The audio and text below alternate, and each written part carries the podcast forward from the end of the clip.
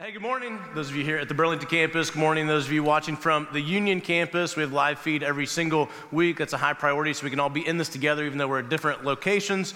And uh, happy March, right? Like it's yeah, it crazy day. I think it's so cool uh, that you all came to church. I don't know how many people are at the Union campus currently, but we have uh, actually you know several more here at 11:15 than we did at 9:30, which is shocking to me because you drove when it was less than ideal. Uh, one of the things I mentioned though at 9:30 is today's one of those days we're kind of checking the hour by hour. And uh, one of the most commonly asked questions by a first time guest is, How long is this going to last? Right? Some of you may be asked that continuously, right? Is this service still going on? That's, that's okay. We appreciate your honest feedback. So, but to answer that question, we uh, shoot for 65 minutes, right? So you're like, okay, knowing that it's continuing to snow out there, um, um, when am I actually going to get to go home? And uh, we appreciate you taking the time to come at all. So, whatever your story is, we pray that you have a great experience, that you ultimately meet with God and you uh, experience uh, uh, Him meeting with you wherever you are in your life. And so uh, we pray for this time together, understanding that there are several hundred different stories represented in one moment. Um, and there isn't a specific word that any human can give, but God's presence can meet you where you are. And so we make room for Him. And that's what we do every single week. That's a high priority. Now, if you are a first time guest, then obviously you missed last week. This is the, the last week in our family series. Last week was a, a, a significant a day because we, we focused and emphasized on something that we're going to continue to emphasize and even normalize in our culture uh, for hopefully as long as the church uh, exists, uh, or at least until we knock this problem out. And that's the specific area of fostering and adopting. So, Chad Cadell brought the powerful message last week about the, the level of need uh, in this area, and he spoke into it from personal experience, having gone through adoption, him and his wife Tara. And, but we understand this is one of those areas where most of you probably came into church last week, have, didn't know we were going to be focusing on that. You hear about it. And this isn't one of those areas where you turn to your spouse and you're like, we take one, we take two, how many? Like, it's a pretty big thing, right? This, you're hearing about it. You're like, okay, well, it's maybe well, this isn't even on my radar, but now I'm hearing the level of need. Well, let's pray about it. Let's discern next steps. Uh, and so, New Beginnings is one of the agencies we've been partnering with to, to pave the way. And when I first met with them, she just straight, asked, straight up asked me, like, hey, would you and your wife be interested in fostering or adopting? It's like, well, not right now, but hopefully one day getting to that point. And so, uh, this is such a significant thing, even to the certain point of stage of life. And, I, and this is what I love about our church families. We have a heart for this, and I think that we can really make a difference in this area.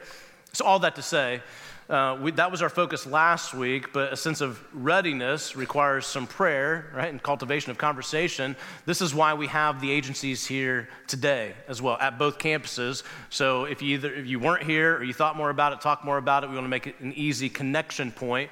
And what that means is when you go to one of these tables to get more information, taking one next step is looking at more information or setting up a meeting to gather more information, taking these small steps, because it is a significant thing, but it's a, it's a significant need. And we believe that we are responsible, as Chad you know, alluded to last week, taking care of widows and orphans, and this is what it looks like to take care of the orphan. The church can really make a dent in meeting this need. So, New Beginnings Agency is out there. They're literally in their backyard of the Union campus, and uh, it's been great to get to know them a little bit more. And Nicole Brantz has been coming to, to First Church for a while. She works there. That's a big thing. The other agency that is out there both campuses is CASA. CASA stands for Court Appointed Special Advocate. The reason why we wanted to have them here as well is because this kind of casts a wider net of people who would be able to help in this specific area. It requires obviously way less time but the level of impact is still significant. And so, as kids are going through the court system, you're signing up to be an advocate for this child and navigating certain conversations, providing encouragement and influence in the best possible way for them. Now, if you get on their website, they'll tell you that there's two requirements for uh, uh, to be an advocate. Number one is you have to love children. Right, that, that should be obvious. The second one I love, you have to have common sense. the fact that they would even take the time to put that on there, right? I thought was hilarious. And uh, honestly, if you're a highly self aware person, it might eliminate a lot of people already, too. Like, I love kids, but I don't have common sense. They're not interested in the conversation. So, they're at both campuses. They would love to talk with you about what that looks like. And so this is something that, again, that's a significant thing. And if you don't have as much time margin or stage of life or whatever, this is something that you can help out with. Um, and so that, that we're going to continue to just you know raise the banner in that area. Second thing I want to mention, we got a lot of different things going on, um, but this is another area of high value is uh, the missionaries that we support, both locally and internationally. We have 29 mission partners, and each month we show a different uh, mission spotlight video because we don't want to just uh, support them financially and say, hey, go and do your thing, right? We're supporting you that way. We want to know what they're up to so that we can be in prayer for them and so that they can feel connected to us. We're not just a financial partner saying, here, we're going to fund your ministry. No, we want to walk with you and we want, we want you to know that on a Sunday morning, Thursday night, Sunday morning, Sunday night, we're going to show a video to our church family of which you are also a part of because we want to be connected to you and we want to be lifting you up. So here is this month's missionary spotlight video. Hi, First Church. Uh, I'm Eli, and with my wife Mandy and three beautiful children, uh, we've served here in Piedras Negras, Mexico, uh, with Vida Nueva Ministries. And over the years, uh, First Church has partnered with us uh, to accomplish God's mission of breaking the cycle of poverty and disadvantage in our beloved Mexico. And we do that primarily through church planting and Christ centered education. Uh, here in the city of Piedras Negras, uh, we continue to grow our Christian education program. And the way we like to call it is this it's a Christian school for non Christian people. Uh, over 80% of our students don't come from a Christian background. So, this uh, uh, presents a unique opportunity for us to reach out and plant seeds and tell people about God's love and the sacrifice of Jesus Christ. Many of these students are really hearing about the gospel for the very first time in their lives uh, through our uh, devotions, uh, monthly chapel gatherings, uh, prayer, and Christian education class as part of the curriculum. Would you pray with us? As we serve over 450 students and over 800 members through our church plants, that God gives us wisdom and strength to carry out His mission. Uh, pray with us that uh, God touches the heart of our government officials, uh, that, that they can see uh, what we're doing here and, and, what the difference, what a difference this school is making in the lives of so many in helping break that cycle of poverty in our community. Our Puebla uh, church plant, our newest church plant, uh, would you also pray for our church planters, uh, Juan and Marta Lizarraga? Uh, they started off the year with four baptisms in January. And, and, as we move forward with our plans uh, to purchase land and begin construction, uh, would you pray with us that we find suitable land and develop a community center to continue to grow God's kingdom? Uh, thank you, First Church, uh, for your generosity and, and, for your heart for missions, uh, not just locally, but globally, um, and, and truly investing and making a difference in God's kingdom. Gracias.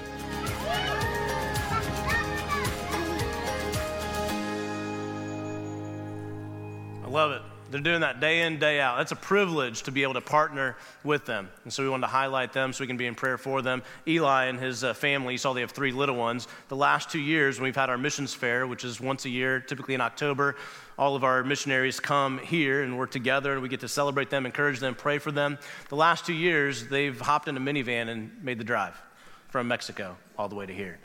And I've been out in the lobby when they pull up, and I'm like, You did what? Right? And they're like, Are you still sane? Like, that's unbelievable. And they're here for a few days, and they turn around and make the trek back. like, that's humbling. Like, every time they roll up, that's a wake up call of what we get to be about. And that's, that's a big deal. Last thing I want to mention I know it's a lot of stuff. We got a lot of stuff to sift through and, and to celebrate. Uh, a few weeks ago, I mentioned the launch of our next campus, and that, that location being Fort Thomas Bellevue area.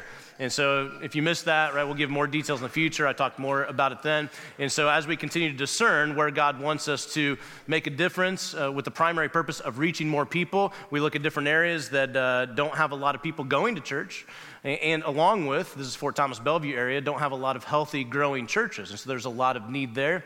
Another uh, primary reason, based on the culture that he's cultivated here at First Church, and what I love about our church family, is how we naturally connect with impoverished people uh, I love that even though we're a suburban church, right, in Burlington and Union, we pave the way for meeting needs in uh, the inner city, right, and doing what we can, even, you know, having homeless men, picking them up, uh, you know, in Covington, Cincinnati, and, and, bringing them over. And they use uh, our, our student building over here, and that's happening again this week with cold temperatures.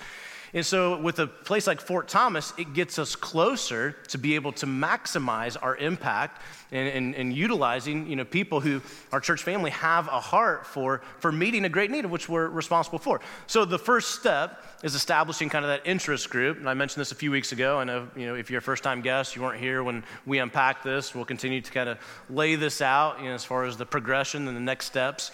If you're interested in being a part of uh, the launch team, you can just write Fort Thomas on your connection card, put it in the offering bowl when it goes through your row. And you're not signing up for anything. You're saying, hey, I want, want more information and consideration to be a part of that eventual launch team.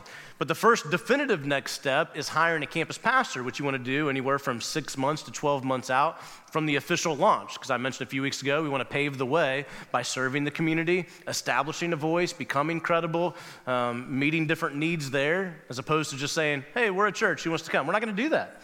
We want to get to know the community and, and serve the community. So we've officially hired a campus pastor. I'm extremely ecstatic about it because it's somebody I literally go all the way back to college with. It's somebody that I worked with here at First Church for a time. I started in 2001. He started in 2002. We partnered together in youth ministry. And uh, in 2011, he, him and his wife went to Las Vegas to work at a church there. His name is Mark Graham. So, yeah. And we got some claps.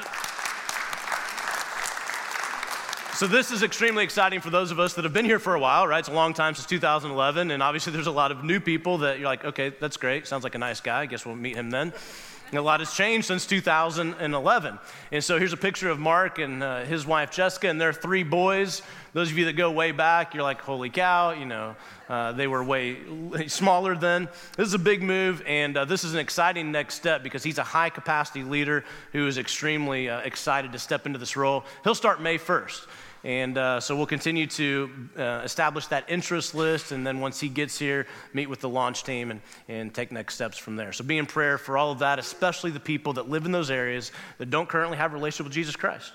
The reason why we have camps is to make it as easy as possible for people to come to know our Lord and Savior Jesus Christ. And so we'll do whatever we have to uh, to help make that happen. Let me pray for us and we'll get into the message. God, in these moments, we consider your word and your direction for our lives. I pray that you'll make it clear, pray that you'll challenge us convict us. God, we want to grow, not for the sake of our own personal growth primarily, but for the sake of being more in line with your mission for our lives. So we look forward to what you're going to speak into us today. In Jesus' name we pray. Amen. Well, today is the last message in uh, our family series. And uh, if you're a first time guest or haven't been here the last few weeks, we talked about the church being a family, we talked about marriage and parenting. And uh, this week, I wanted to wrap up with an area that I feel like often gets undervalued and maybe we wouldn't instinctively attach to family, and that's the, the significance of friendship. The significance of friendship. This isn't even a church thing that we often get wrong, it's a cultural thing. We think oftentimes that bo- until we're married, we're incomplete or we're without. Many of you know, I've mentioned it before, I didn't get married until I was 35 years old. And so the question is uh, are you dating anybody? Uh, you know, uh, are you, when do you think you might get married or be interested in get married? Are you married yet? Right? It's like, it's this yet. It's like, you're not quite, you know, right? It's always like this big thing, right? I mean, marriage and family, right? This isn't just a church thing, it culturally, right? It's like that's the, the fulfillment of the American dream of what we deem to be complete. And so I apologize on behalf of the church, especially to anybody who's been single and feels like they're, you know, the, re- the rest of the church looks at them as like, hey, when are you going to start working toward what is normal? We're like, well, you have permission to not be normal because there's a couple of very good examples in Scripture that we see who lived very complete, fulfilling lives, one of which was Jesus himself, right? He was never lacking, he was never without. And so he was called to that specific ministry, of which you know, a marriage relationship apparently was not uh, necessary in order for him to accomplish that mission. Paul, who wrote most of the New Testament, same story. So let me be very clear, somewhat of a, sim- a, separate message, but I need to put this in here at the same time. If getting married keeps you from God's primary calling for ministry in your life and investing in, your ki- in, in the kingdom, right? If that's a distraction or a distraction, then fully embrace being single and go all out. And especially, and even if you're in that, that, that, that space of time, like you know you want to get married, you know you want to have kids, but God's gonna, He wants to use you right now. He has a specific mission and purpose in mind for you now that will obviously have to practically change when that next stage of life comes. So be all in where He has you now. All that to say, I think we undervalue it when we use words like just. Like, oh, you, you guys are just friends, right? When we, when we think about this, the, the significance of friendship that God had in mind. Or maybe you went through that breakup time, right? Middle school, high school, college, you know, boyfriend, girlfriend has a conversation with you. They say, I just want to be friends, right? Bottom drops out of your heart, right? Many of us can relate to that. You're like, oh no, not as friends, right? But we use that word, ju- got a little, little close, close to home right there, right? There is no such thing as just friends. Like the significance of friendship, of what God has in mind, right, is primary in exemplifying how He loves us. This is the gift of friendship. Now, let me get more specific. Think about your, your holiday gatherings, right? Christmas, Thanksgiving. Typically, it's mostly family, if not all family. But some of you, hopefully many of you, have these gatherings that include friends who you consider to be like family. And so God calls us to have friends who are like family and to be friends who are like family to those that we gather with. Uh, my in laws are a perfect example of this. You know, I my, my parents, uh, you know, live three and a half hours away, and so uh, different times of the year they would invite me to hang out with their family, and so that's how Emily and I established a strong friendship that led to more than friends, not just friends. And, but even before I started gathering with them, uh, one of our worship leaders here at the Burlington campus, Josh Brown, him and his wife Heidi, both of their families live out of town. And my in laws, the Hancocks, have always invited them to the Christmas family gatherings. Typically not on Christmas Day, they spend time with their families as well. And so, what's the beauty of that is choice. they choose to be a part of it, and they're invited in, and so it's this mutual choosing. That doesn't always take place in the context of family, right? If you're following me, you're born into your family. You don't choose them, right? They technically didn't choose you, they just happen to have you, right? That sounds bad, that sounds negative, but practically speaking, that's what happens. You have your family, and that's your family, whether you like it or not. And so if Josh and Heidi, like for example, next year say, you know what, we're not going to come, uh, we would be, you know, uh, you know, bummed about that. Like, oh man, we're going to miss you guys. But they would, be, they would be able to get away with it, right? Because they're, they're, they're friends who are family.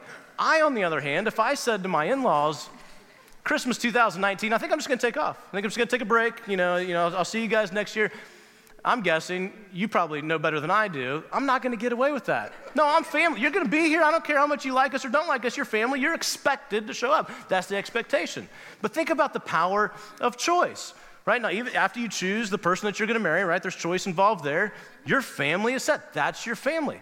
And this is what I'm getting at is the essence of the power that we often overlook when it comes to having friends. It's this continual choosing of each other over time. And what God has in mind through this choosing is, is to exemplify the way in which He continually chooses us and the way in which He uses the, the vehicle of friendship itself to exemplify the way that He loves us.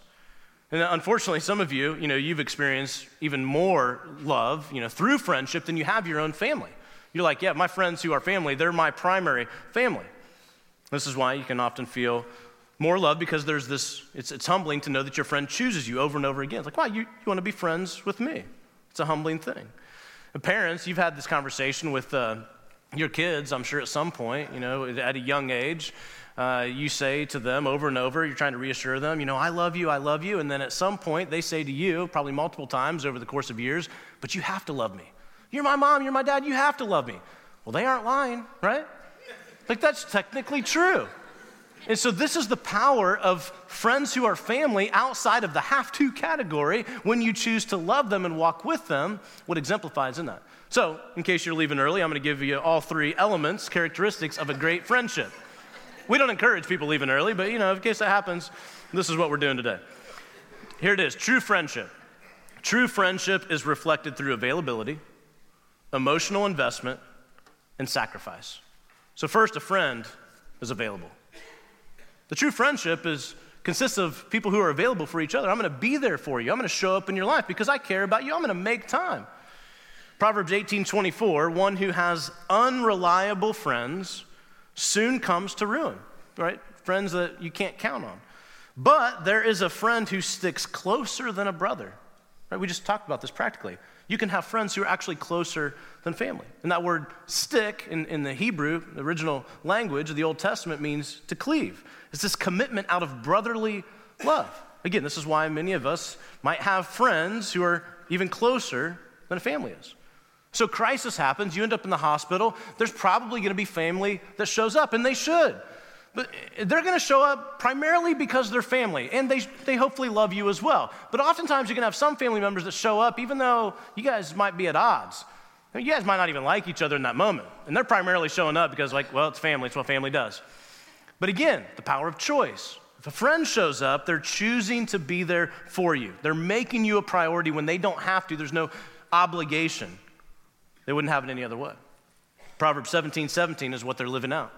A friend loves at all times, and a brother is born for a time of adversity.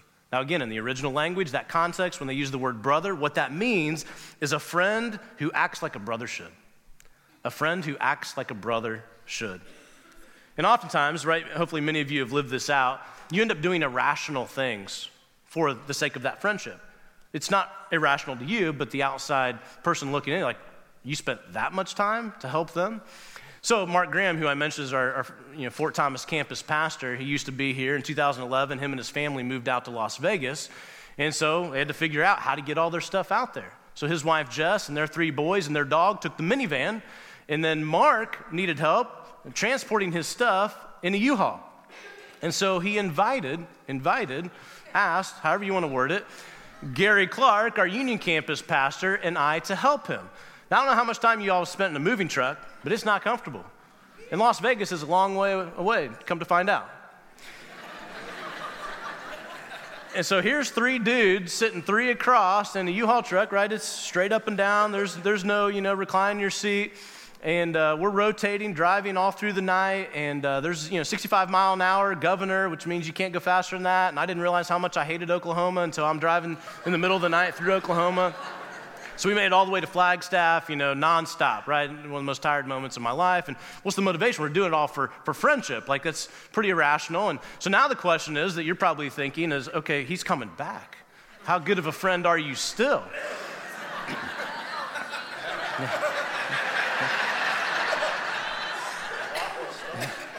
okay, here it is full disclosure. Gary's a better friend than me.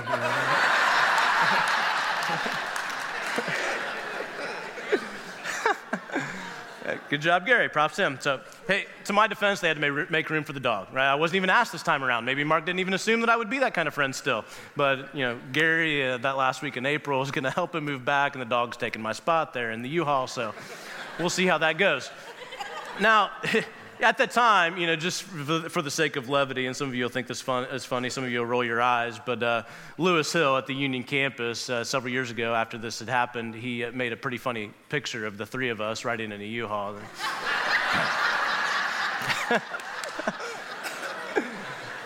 now, the ones that think that's especially funny know that it comes from, you know, the movie Dumb and Dumber, like he did that. And, I, I, know as soon as I say that, many of you, probably most of you wives, roll your eyes. You're like, oh, brother, okay, that's ridiculous. I get it. My, my, my wife rolls her eyes as well. The first time we watched that movie together, the only time we watched that movie together, she repeatedly looked at me. She's like, you don't really think that's funny, do you? Like, anyway, that's beside the point. A friend is someone who's simply willing to be there, right? And to be with you, to meet a need. You cannot be a friend without availability. Uh, it takes time. It takes time to be a good friend. To be a good friend, it's not efficient at all. But that's okay. That's what love looks like. Came across, a, a, I thought, an inspiring video of a woman who gets it right. A woman I would consider to be a role model. It's like if I live to be this long, I want to live like her. She's one who lives with an outward uh, focused mindset of being there for her friend. She uses the word contributor. And so this video that you're about to see is of a 97 year old woman, almost 98 uh, talking about her motivation for, for wanting to do what you're going to see that she is going to do. And the title of this video is I Like Being 98. Here it is. How old are you? 97. I'll be 98 in October.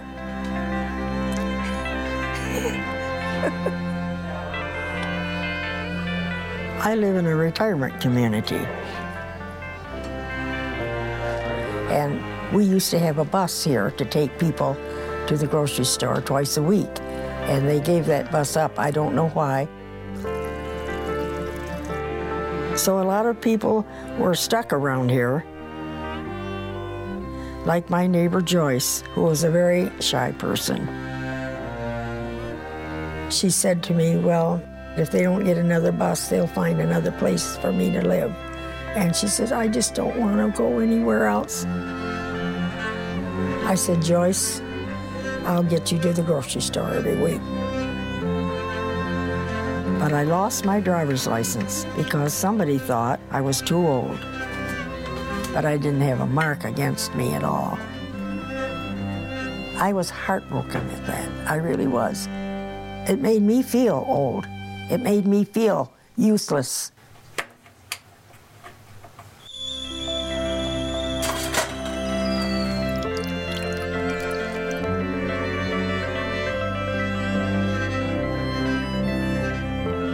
Am a good driver. I really am. I, I'm not fearful when I drive, but I'm very careful. You're a hot eh, rodder? No. Drag race a lot? Well, I drive 65, but I obey the rules, so I went to get it back. You make a promise, it's important for me to, to keep that promise if it's possible.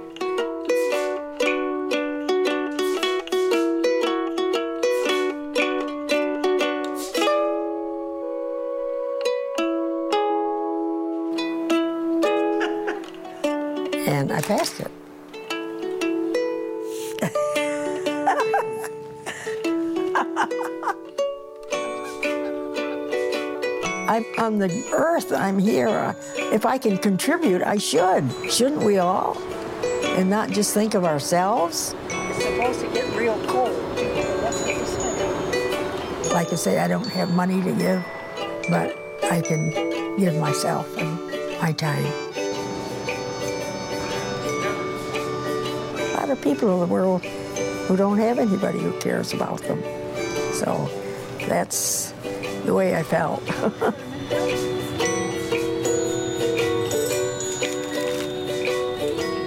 We're asked to love our neighbor, be a friend. That will give you joy.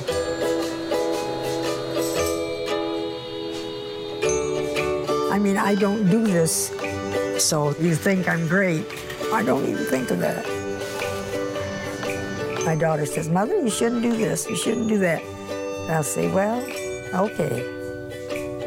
And like I say, I do what I please. I wouldn't do anything dangerous, but you know.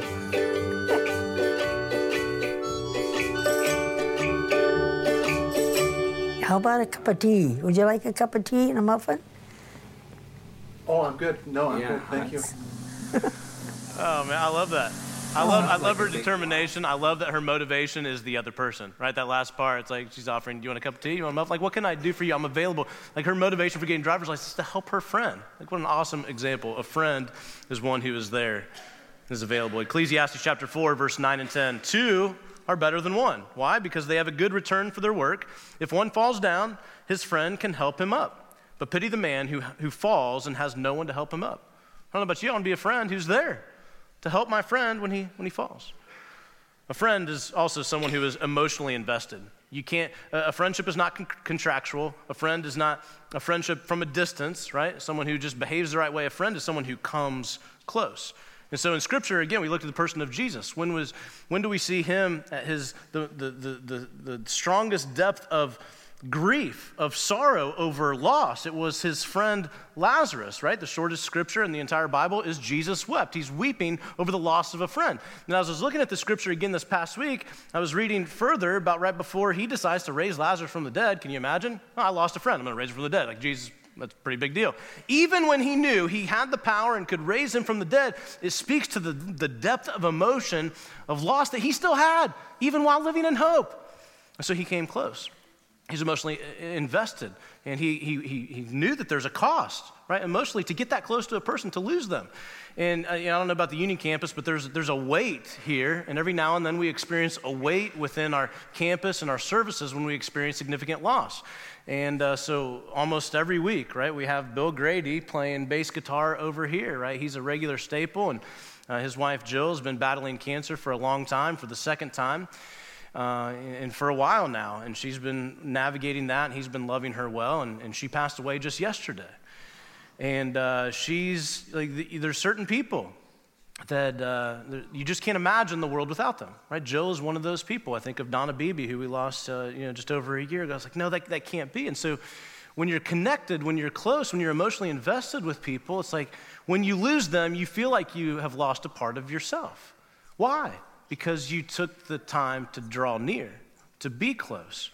And so now you experience the cost on the other side. And so we, we grieve with Bill, with his family, and we continue to show up with him and for him. Uh, my wife and I went to a conference a couple weeks ago and then took another additional week of vacation. And while we were on vacation, uh, we found out that uh, two of our closest friends, Carl and Lindsay Cool, had lost their 10 year old niece. You might have even seen it on the news up in Mason, Ohio. Uh, this girl, Sable, uh, caught the flu and strep throat and ended up uh, dying of cardiac arrest. They think that she might have had a heart defect. And, and this, this affected us, right? Here we are on vacation, and there's certain things that you find out that you don't compartmentalize. Like, okay, I'm going to think about that or, you know, allow myself to feel that when I get home. Like, it affects you in the moment and continues to. And, and, and so knowing that they're going through that, and uh, thinking about them, praying about them, even as we're going on vacation, just out of nowhere, like that can't happen. That's not supposed to happen. And Carl, you know, we've been you know, good friends since college. He was in my wedding, and he's a pastor. He emails me just last week while we're on vacation. Do you have any messages, uh, you know, for funerals that you've done for children who have passed? That's an email I hope to never get. Unfortunately, we live in a world where I will continue to get those emails, but to have to look those up, think about those the, those losses that families in our church have experienced and to send those back to Him. It's like, that affects you, right? You, you, you, your day is not, you don't just go on with your day. That's the cost of being emotionally connected, the cost of, of friendship. John chapter 21 is very interesting in just the, the course of what happened uh, you know, from the time Jesus spent with his followers, went to the cross, died, and then rose from the dead. Because before Jesus died on the cross, he spent his final, most intentional moments with his closest friends, knowing that one would betray him and one would deny him not once but three times. Peter denied Jesus, that he was a follower of him, three times right before Jesus dies. And Jesus knew this would happen. Think about the level of emotion that Jesus had, right? He's, he's fully human. He experiences that closeness of friendship, and he knows that one of his closest friends is going to deny him. And so Jesus dies on the cross, beats death, rises from the dead, and still has some encounters, some moments with his followers. Can you imagine? Peter's like, whoops, probably should have been a little bit more confident, bold, and right, claiming him as my, my Lord and Savior. And so Jesus has this interaction with Peter. We see this in John 21. And again, Peter denied him three times, and Jesus in that moment asks him, Peter, do you love me? Says, Jesus, you know that I love you. He asked him a second time, Do you love me? That had to hurt, right? Second time, he asked him a third time, Peter, do you love me? Now, what's interesting, again, in the, the, Greek translation, right, we only have one word for love, but there's more than one word for love in, in the Greek. In the first two times that Jesus asked Peter, Do you love me? he uses the word agape. Peter, do you agape me, which is the word for unconditional love. So, yeah, well, of course I love you. And the second time, he's like, oh man, he's asking me second time, I really feel that. Now, the third time, he uses the word for love that is phileo, P H I L E O, which is the word for friendship love. Now, I have to believe this is the one that probably hurt the most. Because, Peter, we're friends. Say, do you love me as a friend, right? You think about unconditionally, parents, we love our kids unconditionally for better or for worse, even when we don't like them. But friendship love, this mutual choosing of each other, I believe that one probably had to hurt the most. Now, Jesus isn't trying to hurt him, but he's trying to get to the depth of love that he has on the friendship level with Peter. Peter, do you love me? Understanding how much that I still love you. So a friend is emotionally invested. Third and finally, a friend is willing to sacrifice a friend is willing to sacrifice. And oftentimes, as good friends, we don't view it as sacrifice, we view it as what is normal. That's, that's love. The night before Jesus died, he was explaining to his disciples what was going to happen, what he, he was going to go to the cross. And the fullness of friendship, don't miss this, because in this one verse, in this moment, this conversation with his followers, the fullness of friendship can be understood in what he communicated to them. Here's what he said John 15, 13. Greater love has no one than this to lay down one's life for one's friends. Like, really, like greater love? Like that's it. And he uses the word friends. And he goes on, and a couple verses later, say, I no longer call you servants, but I call you Friends, here we have someone who loves us so much that he's willing to experience the abandonment of his Father God when he goes to the cross and takes on the sins of the world. That has to be separated from God, that sin itself. Why? So that we can experience friendship with God. That's great love. One author puts it this way. Understanding that after he had this conversation uh, with his followers, he went and exemplified it. He went and did it. Wesley Hill says this Friendship is all about giving up oneself for the sake of love and embracing the cost of such radical loyalty. So, if Jesus is the ultimate author and example of friendship, then we can't fail to remember that his own practice of friendship ended with him strung up on an instrument of imperial torture, made helplessly vulnerable and racked by grief, now, notice this. He says, friendship for him wasn't an escape route from self sacrifice. It wasn't this isolated, safe place where you can compartmentalize, like, that's a nice, that's a nice, great thing that I can have friends. No. Instead, author says, it was the other way around. Self sacrifice was precisely the way he enacted a life of friendship. This is what we're signing up for. We are aiming to be a gift in another person's life, a gift to the extreme of giving our lives. So, Jesus embraced the abandonment of relationship from his father so that we could be friends with God. Now, I want to close with, with one verse that I think portrays a beautiful picture and that encapsulates these three elements, these three characteristics of a great friendship availability, emotional investment, and sacrifice. And when you read this verse, you don't immediately think friendship because there's no context of there being prior friendship. But in Luke 23 26, imagine this moment in time. As the soldiers led Jesus away, right? Going to the cross. The soldiers seized Simon from Cyrene, who was on his way in from the country, and put the cross on him and made him carry it behind Jesus. Now, what's interesting, Matthew, Mark, Luke, and John are the four gospel writers, and three of those writers include this one verse, this description of Simon of Cyrene. And it's interesting that they name him right? It was, you can't find out the fullness of that context, but the readers at that time must have been familiar with who this might have been. We're not sure exactly why he's there, but what hits me is the proximity. The proximity he is in this moment right? Again, there's no indication that there's prior close friendship with Jesus, but for some reason, in that moment, he has not just come into the country, he finds himself next to the, the king of the Jews going to die a brutal death on a cross. And because he had already been beaten physically so badly, he's in a, in a place where he can't carry that cross beam any further. And so the soldiers seize him, and one translation says they compel Simon of Cyrene to carry his cross. What a beautiful picture. Here he is, someone who is available to do just that. And I can't imagine, you talk about emotional investment, that moment in time where he was realizing the fullness of what this moment means, that he is in the, the, the, this moment, the significant moment to the point of carrying the cross that the Savior of the world will, will die on. In the essence of sacrifice that he realizes, the beauty of being able to be a part of that. I don't know about you, but I want to be as willing and available as Simon of Cyrene when it comes to friendship. Because a friend is someone who will be a companion in the valley a companion in the valley. We all need that kind of friend. We all need to be that kind of friend. And so, again, it brings me to the conviction of Proverbs 17 17. A, a friend loves at all times, but notice this last part. A brother is born for a time of adversity. What's the purpose of my life? What's the purpose of your life? Well, part of the meaning and purpose of our lives is that we were born into this world to show up into other people's lives for when they go through the time of adversity in the valley, we're there with them. And when we do that, we exemplify the love and grace of Jesus Christ himself. See, Galatians chapter 6, verse 2 says, Bear one another's burdens. This friendship is no small thing because when we choose to bear one another's burdens, it, it is the supreme imitation of Christ himself. It is. That's what we see. He says, No greater love, no greater love is on display when we choose to be a good friend. Let's pray. God, in these moments, as we consider what you have in mind for our lives, I pray that we will not think of our friendships as just a normal part of life. We will think, think of them as a primary vehicle for loving well, and showing the rest of the world how much you love us. So I pray that we will show up and we'll get it right. We need your help. We thank you for your spirit that lives within us, that guides us, encourages us, strengthens us. And God, we show up to you for the sake of, of you and we to glorify your name. In Jesus' name we pray. Amen.